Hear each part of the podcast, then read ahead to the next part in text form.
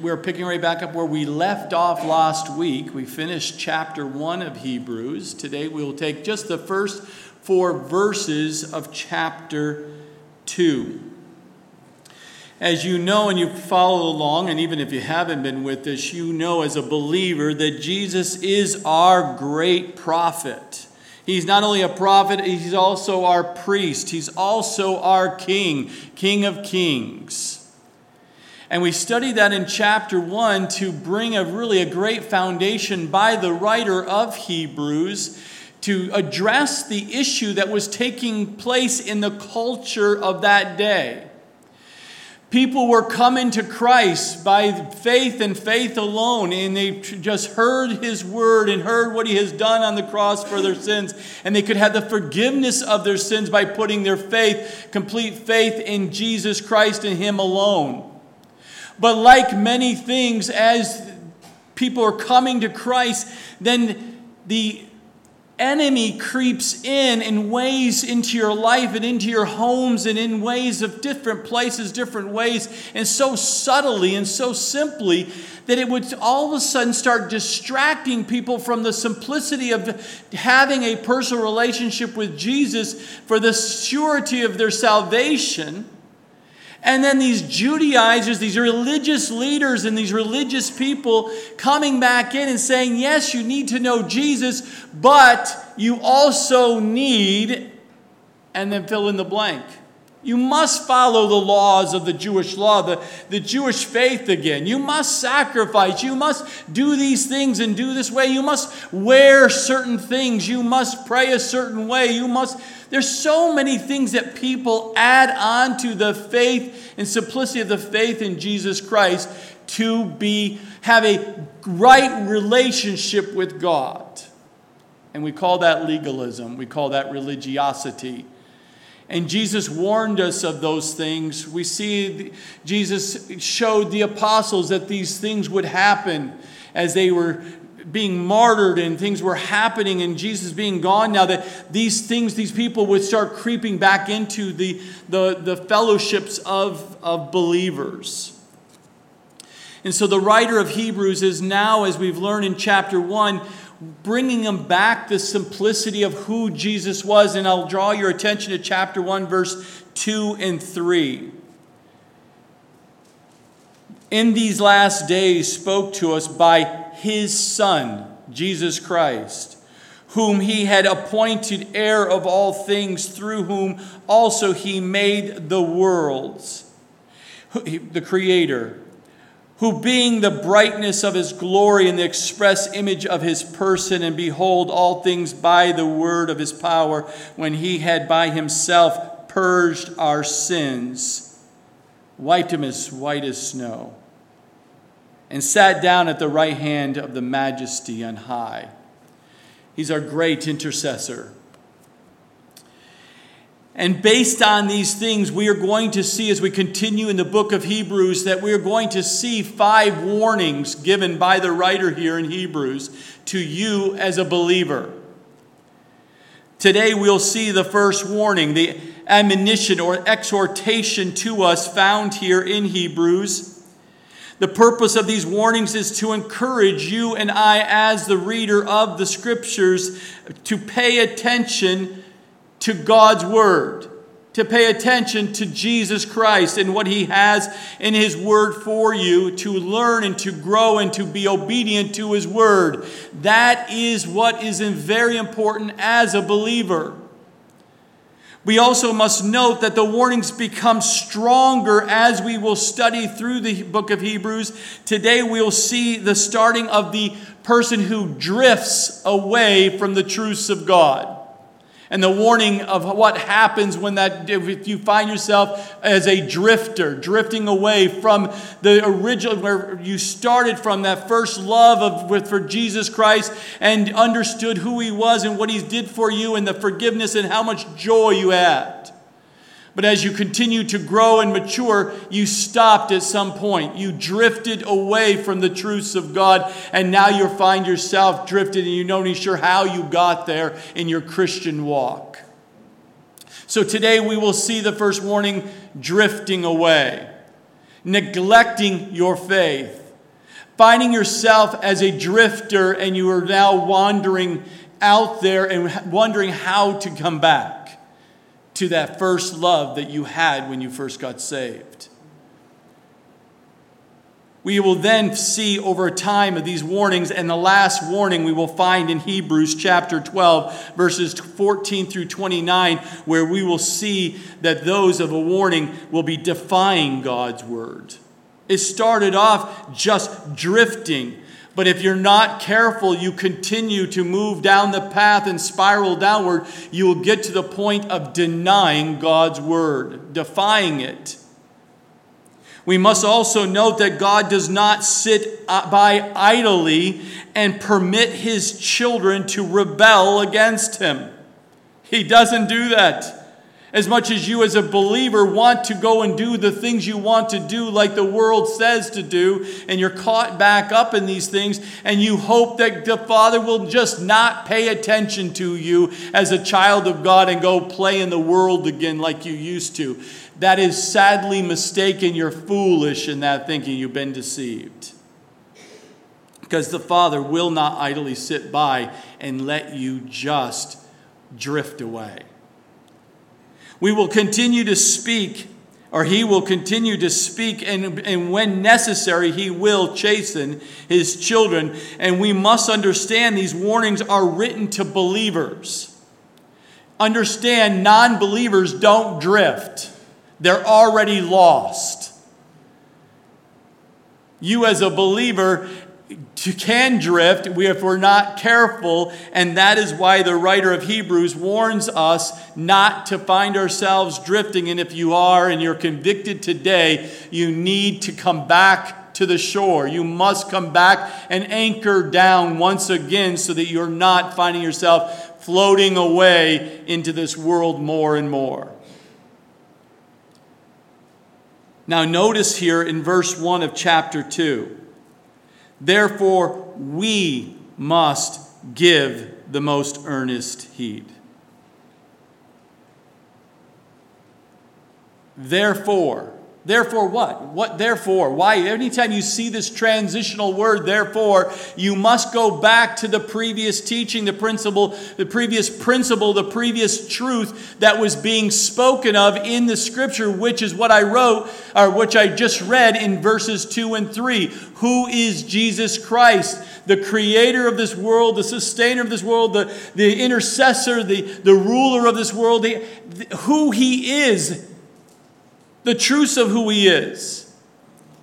And so the writer here says, therefore, based on who Jesus Christ is, therefore we must, and, and, the writer includes himself, we, meaning he is a believer, we must give the most earnest heed to the things we have heard, lest we drift away.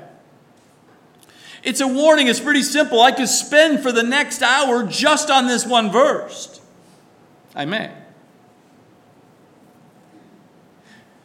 Because if you don't understand this verse as a believer, that you must take heed. You cannot ignore this.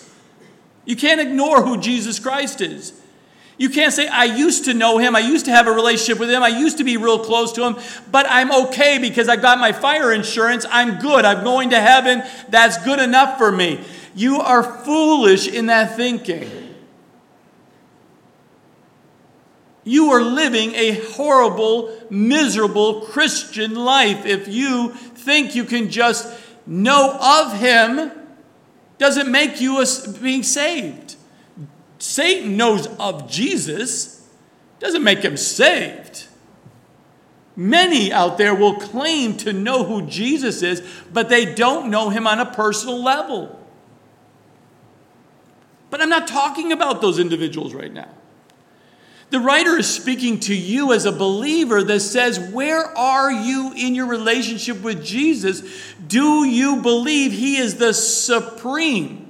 Is Jesus supreme? That's what the writer was talking about throughout chapter one. Jesus is supreme. He's supreme over who? Well, we learn that he's supreme over all prophets that God used.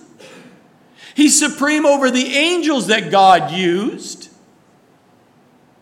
He's supreme over the creation that he created. And if he's supreme, then why isn't he supreme in your life? He must be. You must continue. That's why the writer says, most earnest heed to the things we have heard. That's why we teach the Word of God because we want you to hear what God says in His Word, not what I have to say, not what other people and talking heads out there have to say, but what does the Word of God say?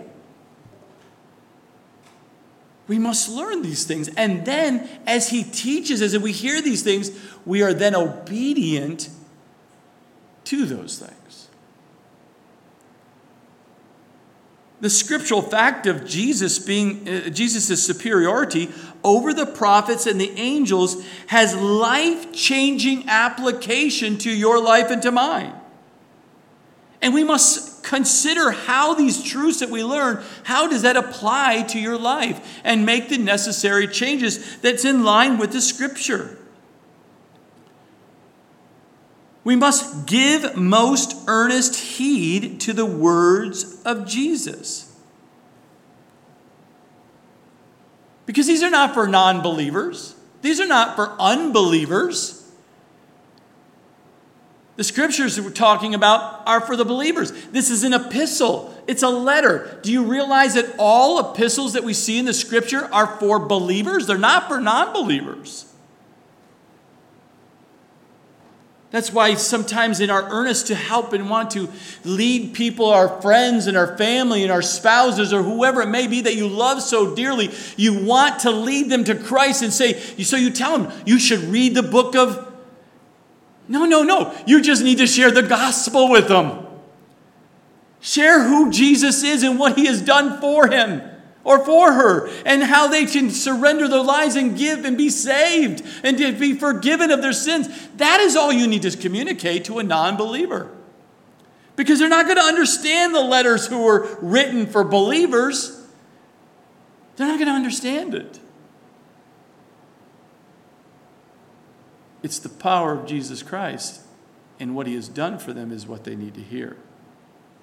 But for you and I, we, once you're saved, once you have given your life over to Jesus Christ, it is all about now learning of who He is and allow Him to, to be more and more in your life, to be molded and shaped into His image and to, to be transformed of your minds by the reading of the Word of God. And that's why the writer here says, Oh, we must give the most earnest heed Oh, we need to pay attention to what the Word of God says. Because, my brothers and sisters, the writer says here in Hebrews, and it's very clear through even many places in the scriptures, if you don't pay attention to, as a believer, what the Word of God says, something seriously is going to happen to you. It's only a matter of time. You're going to start drifting away from the truths of God you'll grow cold. It's not like you deliberately going to do this. You don't deliberately say, I'm going to start drifting away from my relationship with Jesus and the things of God and the truths of God and, and stop being obedient to, the, to God. You never make, as a Christian, if you're truly born again, you don't make that decision to just drift away. It's like when you go into the ocean and you're out there playing and having a great time and you see where you put your stuff onto the beach. And if you've ever been on the shore before on the beach, you understand exactly what I'm talking about. You put your stuff out there, you're out there playing along, and all of a sudden, it's been an hour playing in the water, and you look up and you go, How did I get down 100, 200 feet down the, down the shore from my stuff. If you're a fisherman, you understand these things, don't you? If you want to sit there and you're fishing away and you put your anchor down, if the anchor is not deep within and holding you, what will happen when you look up from fishing all day? Hello? Are you with me? You have drifted down. And matter of fact, you don't even realize you're about to hit the shore and crash. Because you were so focused and fixated on the fish that you lost track of where you have been drifting down the river. Did you do it on purpose? No. Was it quick? No. it was nice and slow. It's almost, you didn't even notice that you were actually drifting down the water.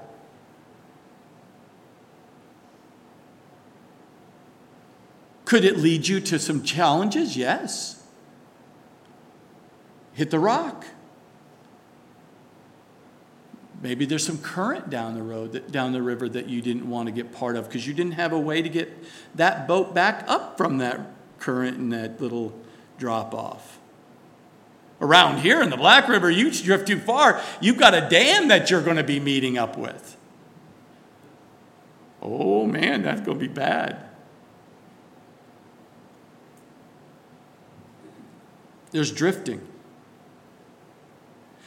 It doesn't speak of just hearing carefully of what the Word of God says, but this, this more earnest heed means doing what the Word of God says. We're not to be just hearers of the Word, we're to be doers of the Word we see in the Scripture. So, what are those things that we heard that we're supposed to hold on to and to continue to hold on to these truths? Let me just give you a few of those if, if for some of you may not know them. John 14, 6, Jesus said to him, I am the way, the truth, and the life, and no one comes to the Father except through me. Why not John 3:16? For God so loved the world he gave his only begotten son that whoever believes in him should not perish but have everlasting life. For God did not come to condemn the world, but that the world through him might be saved. He who believes in him is not condemned, but he who does not believe is condemned already, because he has not believed in the name of the only begotten Son of God. Are you earnestly holding on to that truth of how you're saved? Well, let me give you another one if that doesn't ring your bell. Ephesians 2 8 and 9. For by grace you have been saved through faith. And that not of yourselves. It is the gift of God, not of works, lest anyone should boast. So oh, that, that, that verse is for those who sit there and say, Oh, I know God gave me an opportunity, a way. Yes, I love it. Mm, but I've been working really hard, much better and much more. I've been doing a lot of things for God, and He, he's, oh, He's so more pleased with me than my to the left and to the right of me because I know what they're not doing. That's legalism. Scriptures for you today. How about John 5? 1 John 5, chapter 9, uh, verse 9 through 13. If we receive the witness of men, the witness of God is greater.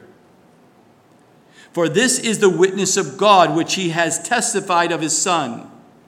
He who believes in the Son of God has the witness in himself. He who does not believe God has made him a liar because he is not believed the testimony that God has given of his Son.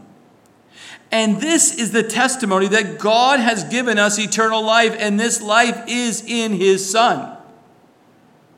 He who has the Son has life. He who does not have the Son of God does not have life.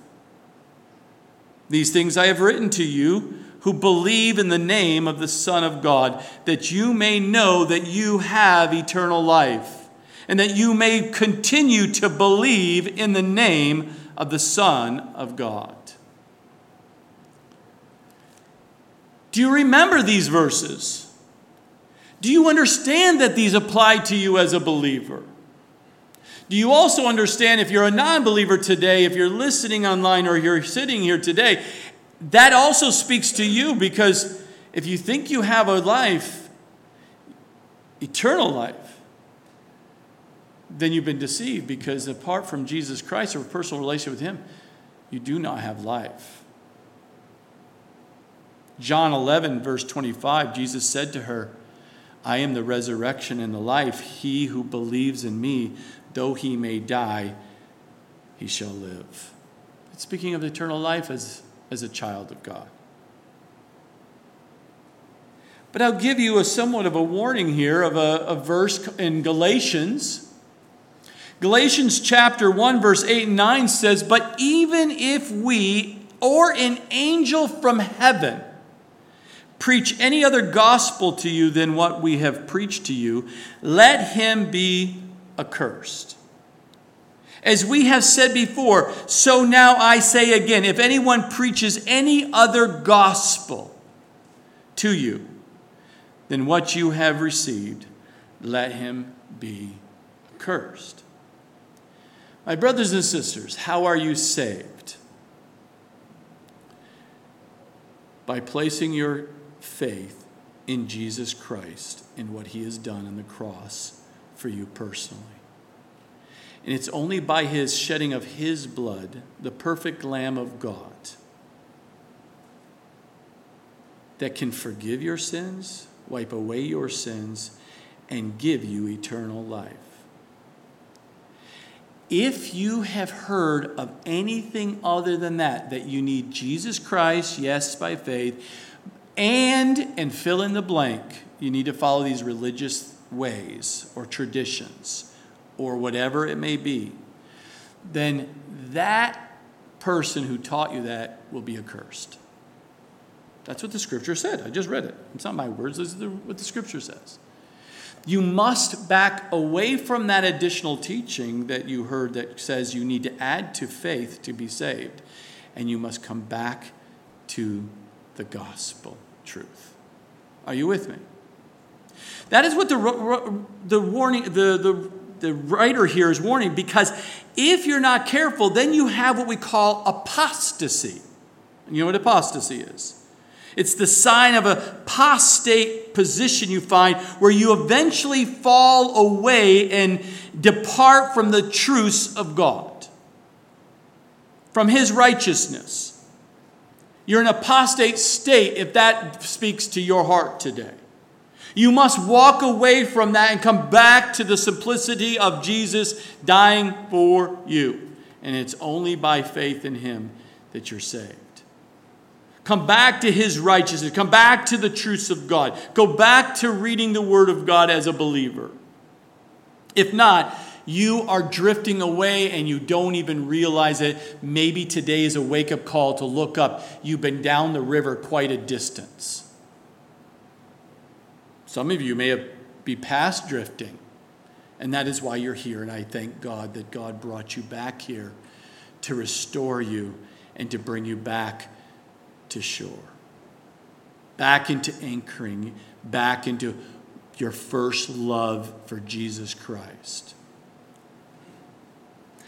See, drifting naturally happens without an anchor to something solid.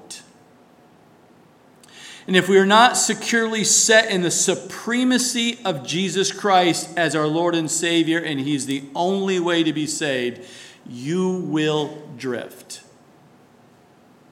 You, you once believed that. You really believed the only way you could be saved and be forgiven is by putting your trust and turning your life over to Jesus Christ. But you're out there in your safety of your little boat. You're saved, you're preserved, you're ready, waiting to go home. Jesus to come and rapture you out of here or take you home. And you're sitting so securely in your boat. While the world around you, the sharks that are swimming around you, the alligators that are swimming around you and below you and trying to look for ways for you to just look and think about dipping your toe into the water to see how it feels. Oh, I remember the water wasn't as frigid and dangerous as it used to be when I was unsaved. But somehow something has got into your mind that you can be saved and be in the boat, but then also get in the water and play around and then get back out when you want to and get back in when you want to. Act like you're no big deal. But that's what drifting is. We will drift with the currents of this world. We will drift with the currents of our flesh. We will drift with the currents of the demonic forces that are out there. if we're not careful, those three things will cause you to keep take your eyes off of Jesus and put them on the world or on your flesh or the or to terrible things that are happening in your life. And you will forget that your Savior is supreme. He's more powerful, more wiser, more everything you can think of, every dimension and dimensions you don't even know is more and better any than any talking head at some podium or on some internet that you've watched some guy out there or some gal out there giving you the, the, some false doctrine and you believe them. And so when you sit there, I can tell when you have been deceived and you're drifting because when we have fellowship, you're started you used to talk about Jesus all the time and what he's doing in your life. And over a period of time, I notice you don't talk about Jesus. And then after a period of time, I see that you avoid conversations with who people were talking about Jesus.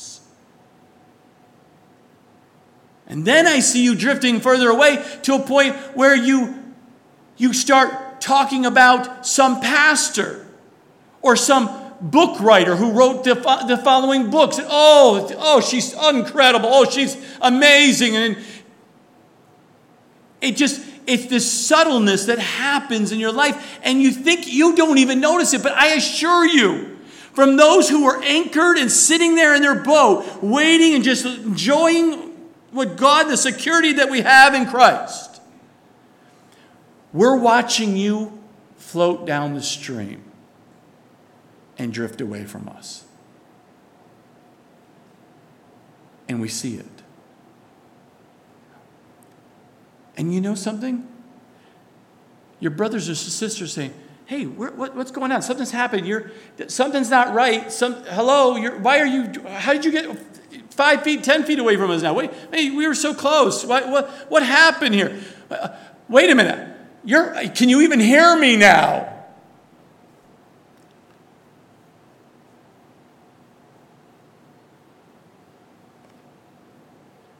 And here's the sad part when you're drifting, and the ones who love you, that want you so close to them, to be in fellowship with them, to study the Word together, to worship in song together in one voice.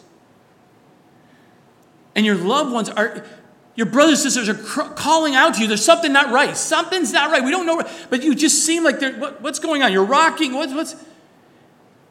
And your response is, What do you stop worrying about me? I'm good. I'm just fine. There's no issue here.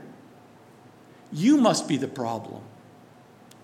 Loosen your anchor up a little, loosen up the rope a little, give it some slack. It's okay. You have freedom. You have freedom in, the, in this world. You have liberty. It's not compromise. We call it tolerance today.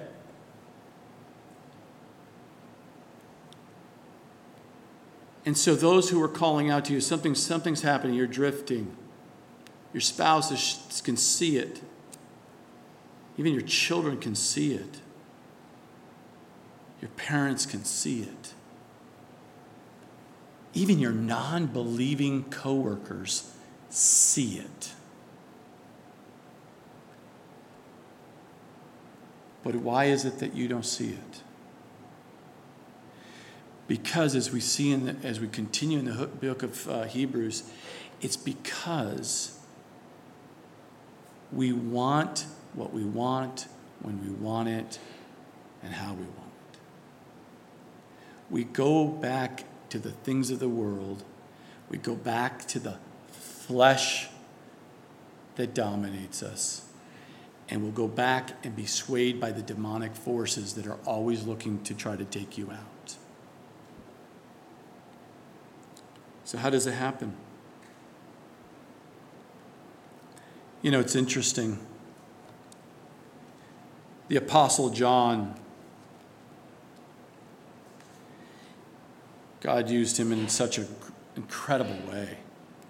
He's the last apostle, more than likely put on the island of Patmos, if you remember. Used to incredible. But if you study his life a little bit and you study what he, where God took him, do you remember the, the place that he ministered as a pastor for a long time, oh, like 30 years? Do you know, do you know where, where that is?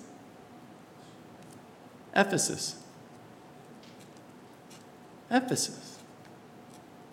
Do you know what happened to the church of Ephesus? Well, if you know Revelation chapter 2, I'll read it for you. Verses 1 through 5. This is what happened. Here's a church that was solidly taught the Word of God and who Jesus is, and just a flourishing, incredible church. The very first generation heard and saw and knew Jesus. And then we find the second generation heard of, experienced some of the incredible power of God moving in the lives of the people they know. Then you get to the third generation, and those kids think the parents are just crazy. Grandma, grandpa, they're out of their mind. I think they're senile they're getting dementia or something. They're, they got they really focused on Jesus. I'm not sure what's going on there, but but let me tell you what happened to a church called the Ephesian church that Jesus spoke to in the end times of one of the churches that he warns. Look at here in verse chapter 2 verse 1 through 5. To the angel. Keep in mind the word angel here you think of of of spiritual beings that we talked about angels, but this word here in the Greek means not just angels that God created that were good angels and bad angels. No, angels can also refer to as pastors or ministers and prophets in the scripture. Here in Revelation, this angel he's referring to is the pastor of the Ephesian church. And he writes there to them and says, To the angel of the church of Ephesus, write, These things says, he who holds the seven stars in his right hand and who walks in the midst of the seven golden lampstands, I know your works. Jesus says, I know your works. Those good works that you're doing in the church, they're great. Awesome. Your labor, all that sweat and tears you're doing to, to do what you're doing in the church, I noticed it. Your patience, and that you cannot bear those who are evil. Anyone who walks into that church, you can smell them that they're a, they're a wolf. You can smell the fact that there's something not right, and you make sure they're not staying in the fellowship because they're teaching falsely. I, we, I recognize all that. And you have tested those who say they're apostles and are not, and have found them liars. Yes, even the false uh, apostles coming in saying, I'm an apostle, I'm an apostle, this, and I'm a. You got rid of them because they're liars. I know you know the truth. But notice in verse 3 and you have persevered and have patience and have labored for my name's sake and have not become weary. You still proclaim Jesus is superior. You keep worshiping Jesus. You're, it's amazing. That's an amazing church if we stop reading about the church of Ephesus right there. But notice what Jesus says in verse 4 and 5. Nevertheless, I have this against you, that you have left your first love. Remember, therefore, from where you have fallen, fallen, they've passed the drifting, they've gone fallen, right? Repent and do the first works, or else I will come to you quickly and remove your lampstand from its place until you repent. Church, we will never want to be in a position that we're in a in the Ephesian church. Laboring hard, doing great things for God, professing and pro- proclaiming and going through the motions of coming on church every Sunday? Did you go to church? Yep. What have you done for, for the Lord lately? Oh, I served that coffee. I ushered. All these good things, serve the children. But here's the warning with drifting, if you're a drifter. Those are just become religious things that you do. Jesus wants intimacy with Him, not just someone who checks a box that says they're doing these religious things. He wants intimacy. He wants to hear your voice every day throughout the day, praying without ceasing and lifting everything up to Him about your entire life and everyone who's around you and the, anyone who God puts on your heart, and you would intercede for someone else. That you're not just singing to your Lord here on Sundays, you're singing in the car, you're singing in the shower, you're singing constantly. You have a song in your heart because you know that your Savior loves you. And that your Savior is coming back for you in the twinkling of an eye. And that you realize apart from Him, you have nothing. He's given you everything.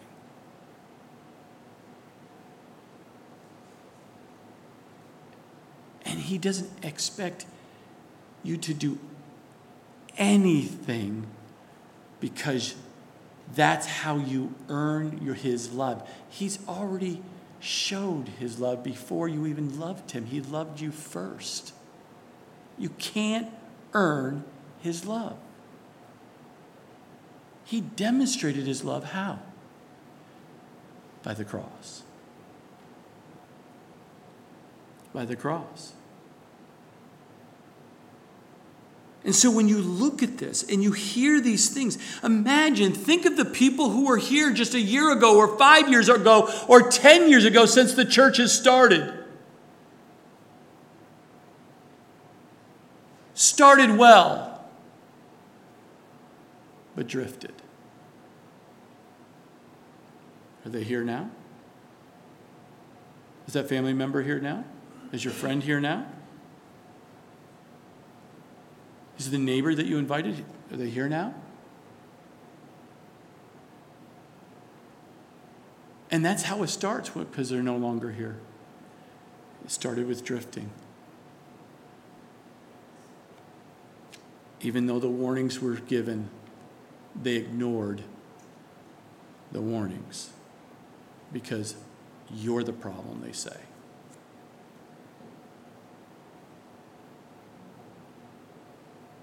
We must take heed, earnest heed of what the scripture says to us today. That we stay focused on Jesus, the author and the finisher of our life.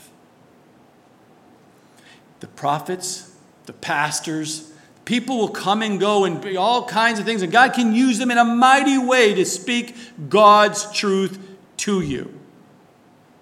God may even use angels to minister to you and to help you as we study that. But none of them are superior to than, to than Jesus Christ. None. That's why in verse 2, for if, or since the word spoken through angels proved steadfast, and every transgression and disobedience received a just reward. We see here that the writer says to them, again, angels means messengers. It could be a pastor, it could be uh, an angel itself but he uses uh, prophets and ministers and angels to minister, to be messengers of his truth. And as we see clearly in the scripture, God has used them and it has been proved steadfast. It's proved in very effective on how God used them.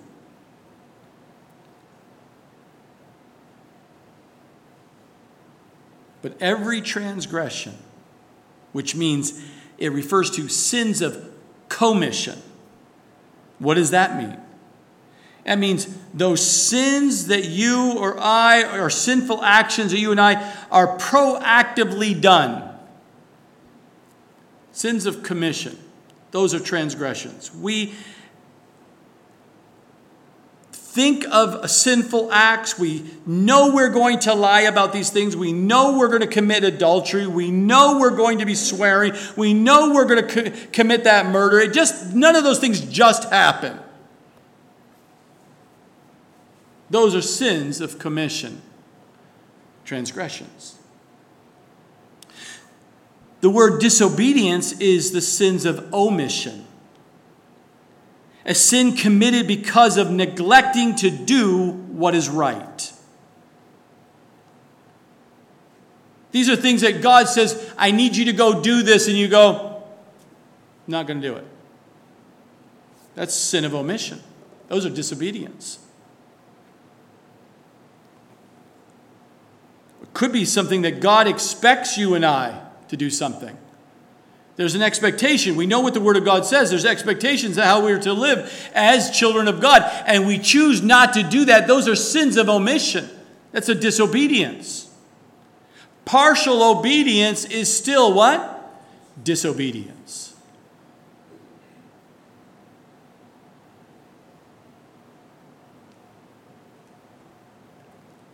I know I'm supposed to be praying. I know I'm supposed to be praying, but I, I don't, I'm not going to pray for that person.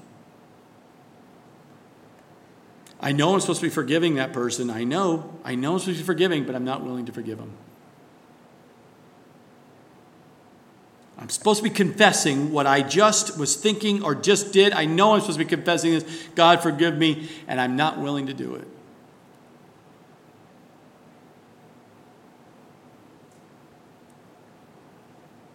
I know I'm supposed to be sharing the word of God with that person. I know, Lord, you spoke to me to share the gospel, and I didn't. Oh, forgive me. That's sins of omission. Psalm 119:10 says, "With my whole heart I have sought you. Oh, let me not wander from your commandments."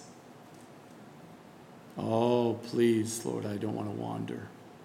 Oh Lord, please don't don't be don't let me be so hard when someone even a complete stranger who could be an angel that god sends to remind me oh corey you're drifting may i not be so stiff-necked and so stubborn in my ways that i don't hear how god is speaking to me through him directly through his word or he uses someone like you to speak to me.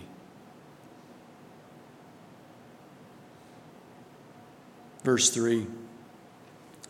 We find here in verse 3 that some believers have this idea today that as believers we are under grace and can escape any chastisement or any correction by the hand of God We'll see this in verse 3. It says right here, How shall we escape if we neglect so great a salvation? Which at the first began to be spoken by the Lord and was confirmed to us by those who heard him. The Greek word here for neglect is the exact same word that we see in Matthew 22 5, and that word means to make light of salvation. Make light or neglect the things that are truth. The great salvation that God has given you and I, we can get to a point where we're drifting. We start neglecting, we make light of this Christian faith. Oh, I hear you're saved. Well, you know, that was years ago. Yeah, I guess I guess consider myself Christian. Yeah. Well, let's talk about the things that God. I don't have time for that. Let's talk about the game. Well, what's going? What's the Lord doing in your life? Oh no, you won't believe the my last vacation. What's the Lord having you do for him today? Are you kidding me? I got plans. Have you seen my 10 year plan? 20 year plan? The subtleness of drifting. And losing by neglecting the great salvation of what God has given you and the passion and the intimacy of your relationship with Christ. Because you've drifted, you're starting to neglect the things of God and you're starting to pick things back up of the things of the world or the flesh, or you're being swayed by the demonic forces. That's what happens. That's what the reader is, uh, the writer is clearly communicating. And notice here, he doesn't say we escape if we rejecting. He didn't say rejecting. He says neglecting salvation.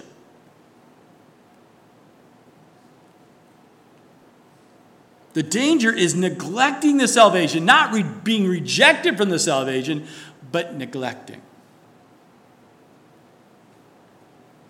Remember, the Hebrews were written not primarily as some evangelical tract that they were writing to give to these to, to believers, to give to non believers. He's writing this letter to believers to encourage them to come back to Jesus and not lose focus of the supremacy of who Jesus is and not get distracted by prophets or by angels or anything else but to encourage and warning to these discouraged Christians who are constantly being bombarded by religious leaders that say, you need to go back to the sacrificing, you need to go back to circumcision, you need to go back to a certain diet, you need to start wearing certain clothes, and you can only go here at certain times, and you can't do this and can't do that. And it will beat up a Christian because you sit there and you feel so strangled by these things of man made religious things, you don't have the freedom to breathe and live for Christ.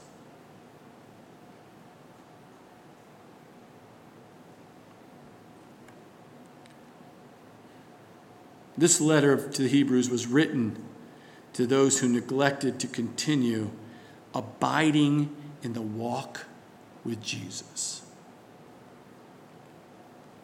We must continue to abide in Him and walk.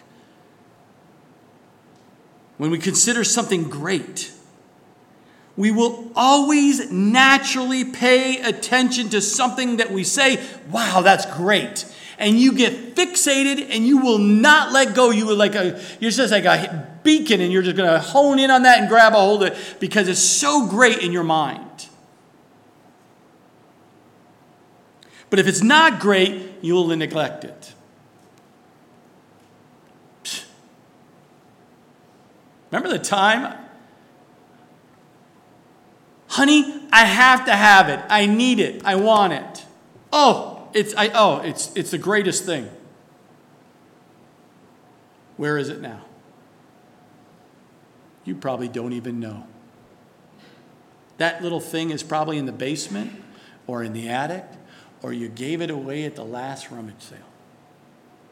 Because it was so great at one point, then you started neglecting it, just it just disappeared. You don't even think about it. It's just stuff.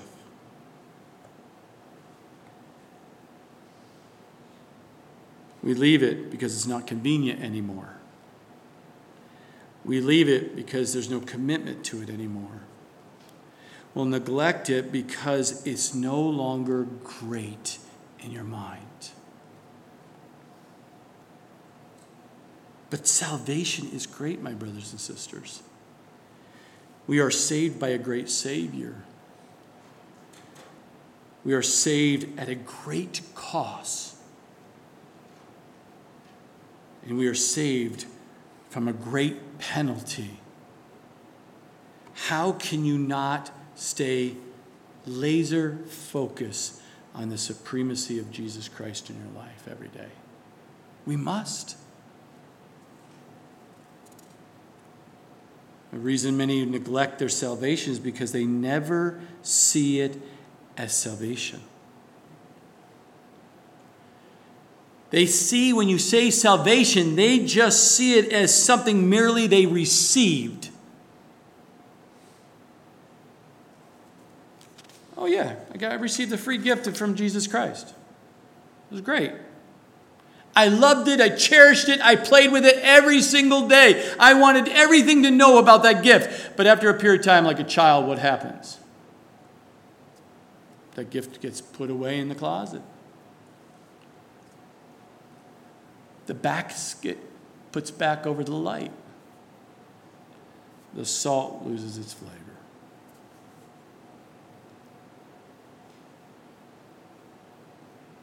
But notice at the end of verse 3 spoken by the Lord was confirmed.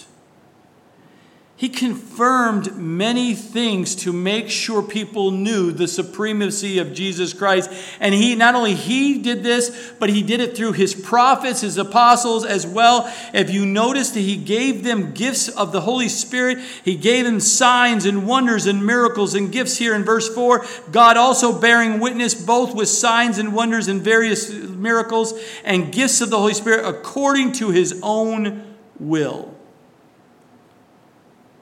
It was His will. God's will was to work through the lives of the apostles. It was God's will to work through the prophets that he needed to use as messengers.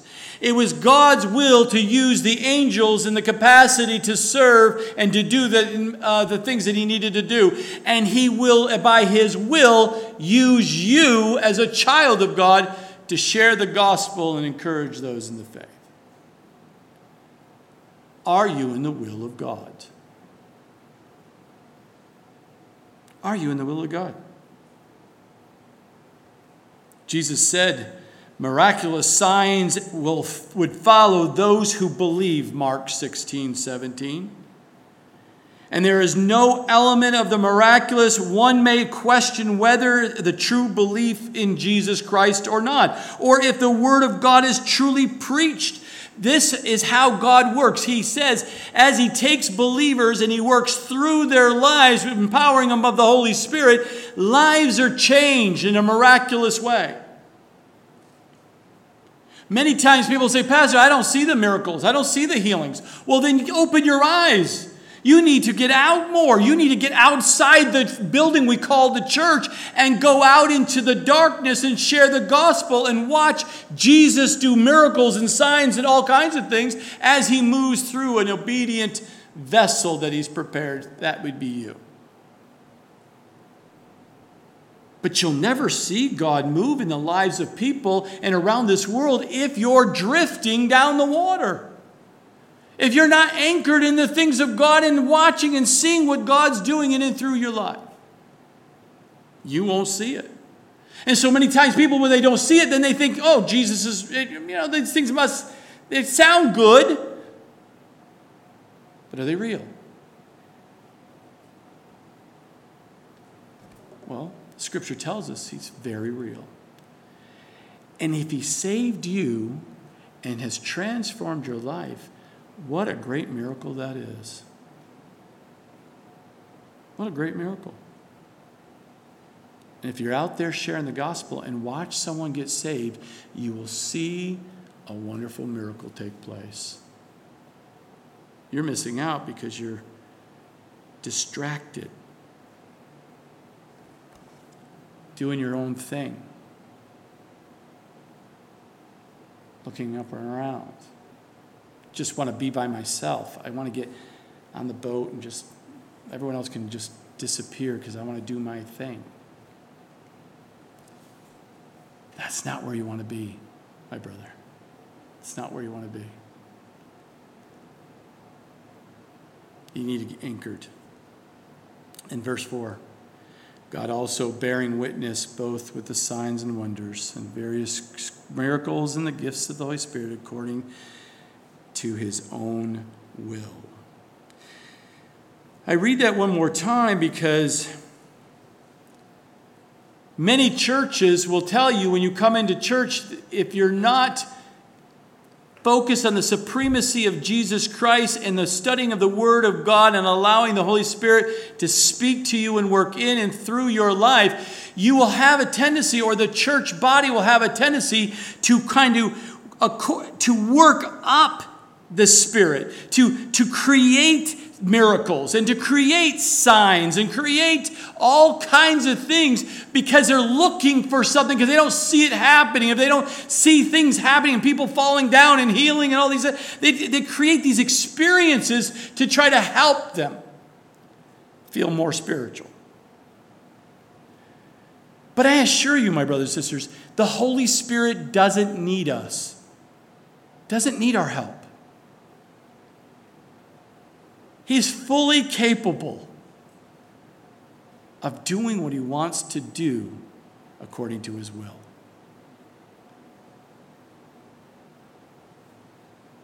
He doesn't need your human effort or your explosive emotion